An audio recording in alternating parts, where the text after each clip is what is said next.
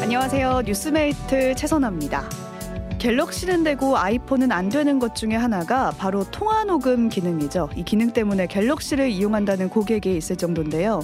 이 불편을 해결하고자 지난달 SK텔레콤에선 비서 앱이라 불리는 에이닷을 내놨습니다. 비서라는 명칭답게 아이폰 통화 녹음은 물론이고요. 음성을 텍스트로 바꿔서 녹취록과 요약본까지 제공한다고 하고요. 게다가 무료 서비스라고 해서 큰 호응을 얻었습니다.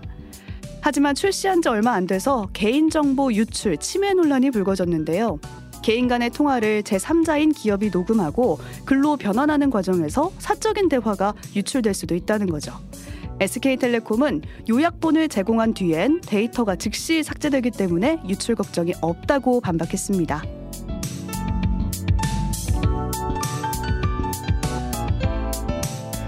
글쎄요, 여러분의 생각은 어떠신가요? AI 비서를 믿고 사용하시겠습니까? 단문 50원, 장문 100원의 정보 이용료가 드는 샵 1212 또는 레인보우 앱 유튜브로 여러분의 의견 보내주시면 함께 나눠볼게요. 2023년 11월 9일 목요일 오뜨밀 라이브 시작합니다.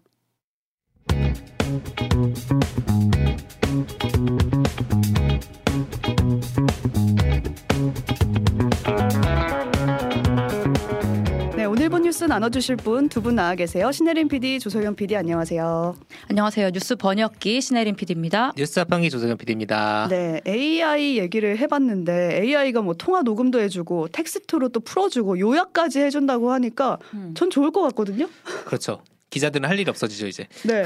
정말 아이폰 사용자들이 너무 좋아할 이슈긴 해요. 혜린 PD가 아이폰 많이 쓰잖아요. 제가 아이폰을 음. 네. 쓰죠. 그렇죠. 내내 썼습니다. 네. 21살 때부터 지금까지. 어, 네. 그러면 이 기능이 생긴다 그러면은 하실 거예요? 혹시 SK텔레콤에 가신다면?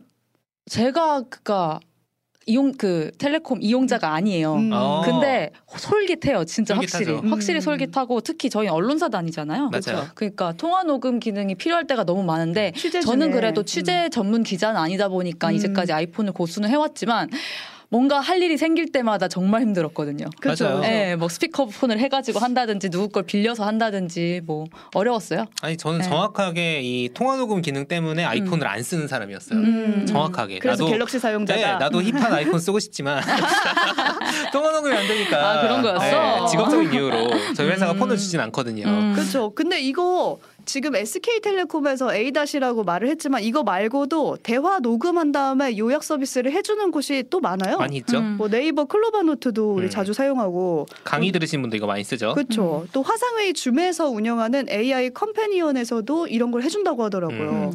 그리고 이 비슷한 게 계속 나오는 게 음. 삼성에서 네. 내년에는 통화하면서 AI가 음. 실시간으로 외국어를 통역해주는 기능을 음. 나온다. 아 그러면 석영 PD랑 저랑 이제 통화를 하고 네, 있으면 제가 영어로 막 짤라짤라 얘기해도 저한테 번역해서 번역해서 들리고 알려준다는. 그 제가 통역해서. 한국어로 말하면 은 음. 이제 영어 그렇죠. 쓰는 사람한테는 영어로 들리고 아 근데 편의는 진짜 좋아진다는 게 그러니까 해보신 분 얘기를 들어보니까 음. 예를 들어서 냉장고 수리 기사랑 전화를 했어요. 음. 그러면은 며칠 몇 시에 갈게요 하면은 그 앱에서 그걸 알아가지고 캘린더에 저장할래요? 일정을 뭐 줘? 이런 걸 물어본다는 거예요. 어 진짜 그러니까 AI 진짜 비서네. 편하잖아요. 네, 완전 그쵸. 편하긴 한데 저는 이게 문제가 무섭다. 음. 그러니까 그 아까 오픈에서 해서 말했듯이 요약본을 우리한테 제공한 다음에 이제 중앙 서버로 바로 삭제를 할 거다 음. 그렇게 얘기를 하는데 상대방이 동의를 안 했다는 문제가 커요. 그렇죠. 그쵸. 어 그게 그러니까 나는 뭐 그렇다 쳐. 음. 그, 그 서버에서 삭제된다는 걸 믿는다 쳐. 음. 그럼 또 상대방은 그렇죠. 상대방은 그게 그들도 어. 저장되는지도 모르는 거잖아요. 그렇죠. 그렇죠. 예, 음. 그게 너무 무서울 것 같아서 야 이거는 저는 결론적으로 안 쓸 것 음, 같아요. 아니 지금 최대한. 메인님도 반가운 기능이긴 한데 통화 내용이 기록된다고 생각하니까 불안하다고 하셨어요. 음. 뭐 삭제한다고는 하지만 음. 그렇죠, 그렇죠, 근데 불안하죠. 그렇죠. 저는 이 데이터를 모아서 AI를 학습시키지 않을까라는 생각을 그쵸. 하는데 하겠죠. 네.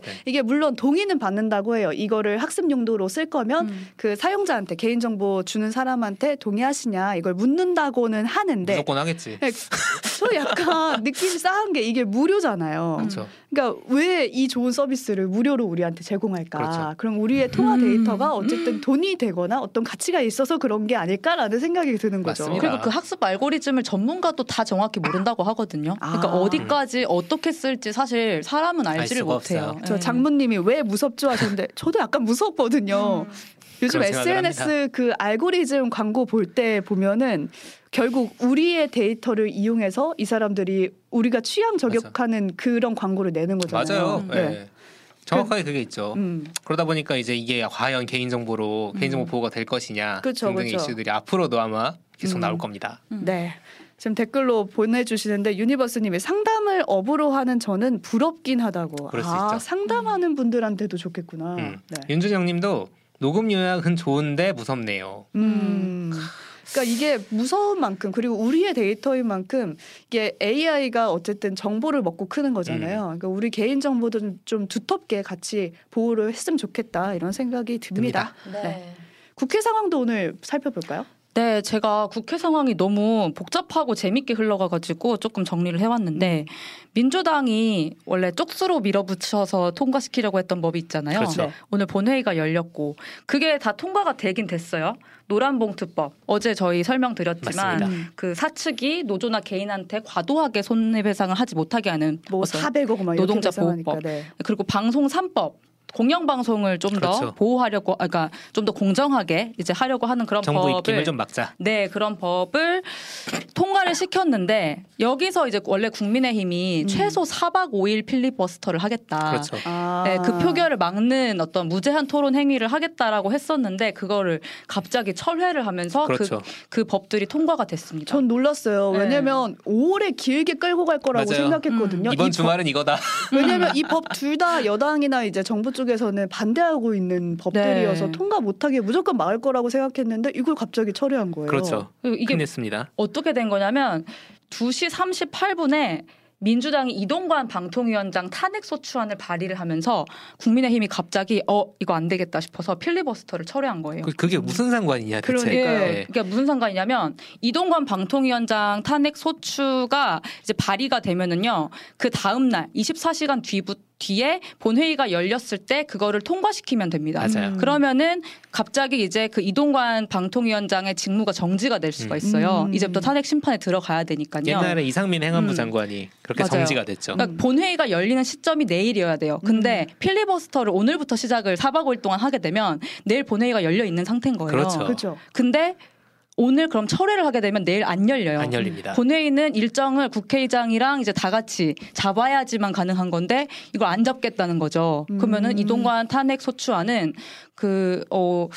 부결, 그러니까 72시간 내에 이제 기한이 넘어가 버리면 아예 다시는 그 올릴 수가 없죠. 올릴 수가 음. 없어요. 똑같은 걸로 다시는 네, 올릴 네. 수가 없는 그러니까 그 거예요. 말은 뭐냐? 음. 지금 이동관 방통위원장을 지키는 게 굉장히 소중하다. 중요하다. 아, 그러니까 이동관 위원장을 살리려고 반대하던 법안을 그냥 통과하도록 뒀다. 네, 좋다. 이렇게 그쵸. 생각하면 되죠. 법안은 사실은 국회 통과가 돼도 음. 대코- 대통령이 거부권을 쓰면은 어차피 네, 두루묵이죠. 두루묵이죠. 두루묵이죠. 네. 네. 그래서 대통령실에서는 지금 절차대로 진행하겠다 이런 반응을 보였다는 건 거부권을 거부권을 쓰겠다는 쓰겠다. 음, 얘기겠죠.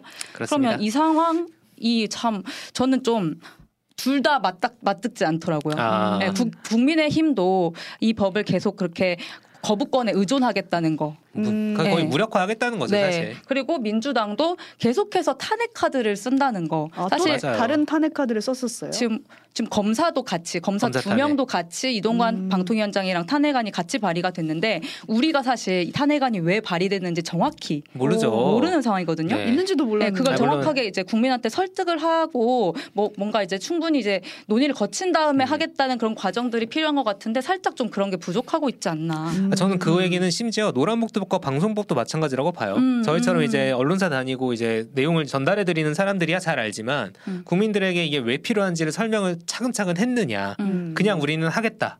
그래 대통령의 거부권 행사하면 대통령 문제다라고 넘기는 게 물론 이제 절차적으로는 맞다고 하지만 음. 국민들에게 과연 이 법을 통과시킬 명분이 충분히 전달이 됐느냐 음. 그것도 알 수가 없는 상황이죠. 네. 앞으로 어떻게 될지 봐야 되겠고 오늘 그 대법에서 의미 있는 판결도 하나 나왔어요. 네 맞습니다. 가습기 살균제 사건 음. 지금 와우. 이제 수면 위로 떠오른 지 12년째인데 처음으로 처음으로 손해배상 청구에서 위자료 배상 판결이 나왔습니다. 이게 12년 만에 처음이에요. 이게 왜 그러냐면 네. 이제 음. 그동안 제조사가 제조사가 이제 위자료를 판결에 배상을 해야 된다 피해자한테 이런 음. 판결이 나온 게 없었거든요.